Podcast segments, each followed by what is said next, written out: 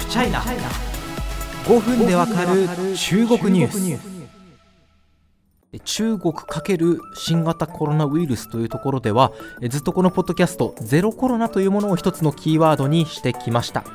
もうかなり厳しい水際対策、もう入った場所によって1ヶ月近く隔離されたりですね、さらに感染者が見つかった場合に徹底した隔離、家じゃなくてホテル隔離とかもあります。そして徹底検査、この都市に住む何十万人全員検査してください、PCR 毎日みたいなことを組み合わせて、感染を徹底的に封じ込める、ゼロを目指すゼロコロナというものをやってきました。その、まあ、ある意味中国の特色ある政策と化したゼロコロナですが感染力が強いオミクロン株で岐路に立たされています、えー、1日の感染者数が無症状も含めて4000人5000人を超える日も、まあ、今収録している日のあの周りでは出てくるようになってきました。これを受けて東北部吉林省長春市や関東省深セン市東莞市などが、まあ、複数の都市がですねロックダウンというとえ措置を取ることになりました。このロックダウンの実情についてお話を聞きそしてこのゼロコロナが中国にもたらすものは何かというところを今日は考えていきたいと思います。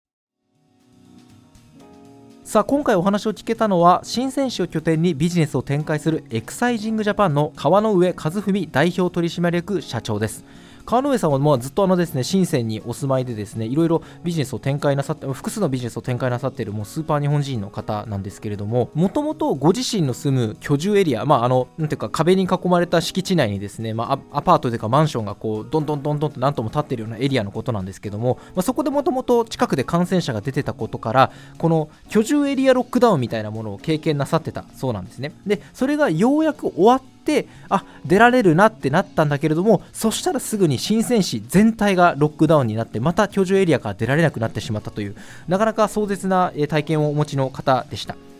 でちなみにこの新選手の場合どういう措置が取られたかというとあの医療関係とか生活インフラを除いて企業活動は原則停止工場も止まるということですね。公共交通機関も止まり、えー、飲食店もデリバリー対応のみになるということです。ちなみにこれは3月21日にすでに解除されてます、まあ、この、まあ、中国式ロックダウン、まあ、新鮮市の場合ですけどもう中から体験した川上さんはですね居住エリア内で食料を買えるので自炊する分には問題ありません。野菜はなくなっていましたが麺類やハムはありましたと。まず食事事情について語ってます。でお仕事も地元からリモートワークだったということなんですね。しかしオミクロンが中国大陸の方に流入してから一時はゼロコロナ政策で感染者数を抑制してきた中国も少し生活の風景が変わっているようです。川上さん曰くこれまではほとんどストレスなく暮らしていました。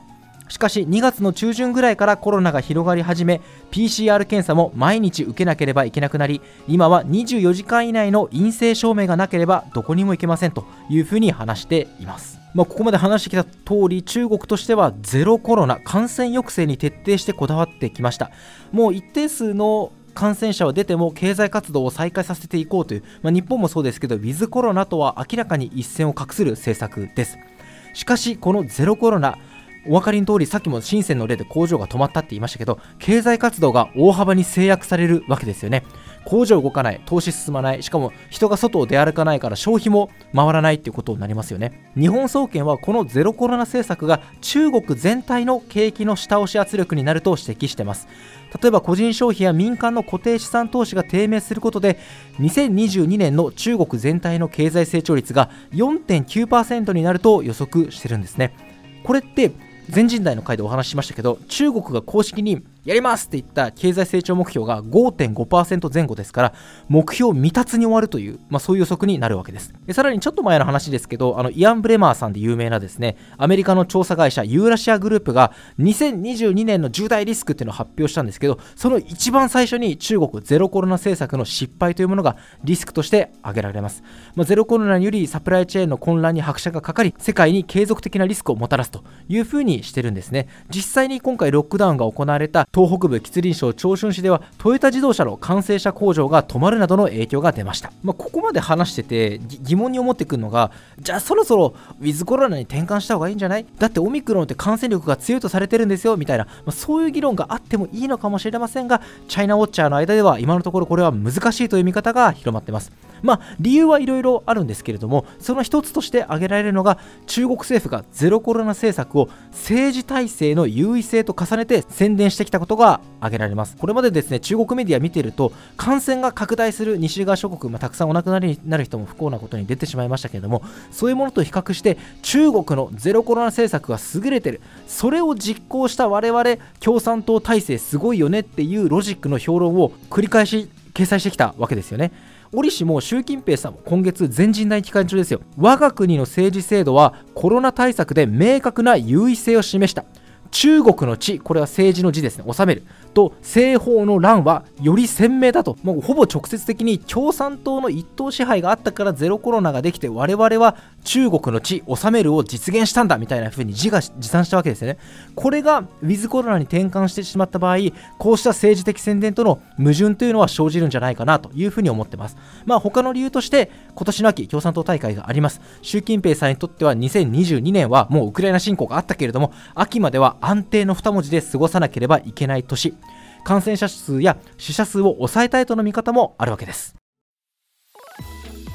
まあ、中国のゼロコロナ政策、一体いつまで続くのか、オミクロン株に通用するのかというところ、まあ、ちょっと感染症については全くの素人なので、私は油断を持てないんですけれども、まあ、これは非常に中国を見ている人たちにとってはあの大きなトピックなのかなと思います。あの以前ですね、ポッドキャストでもお話ししたあのデルタ株が南京で流行った時に、ウィズコロナに転換すべきじゃないかっていう提言をして、ものすごいなんていうかバッシングを受けた張文光さんというですね、福山大学の感染症専門家もいるんですけれども、調査もまた別の文章を投稿しておりまして、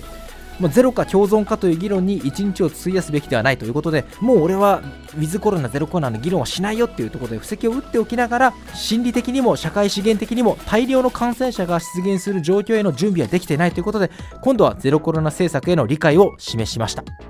一方でしかしそれは持続的にロックダウンと全検査戦略を取ることを意味しないだとか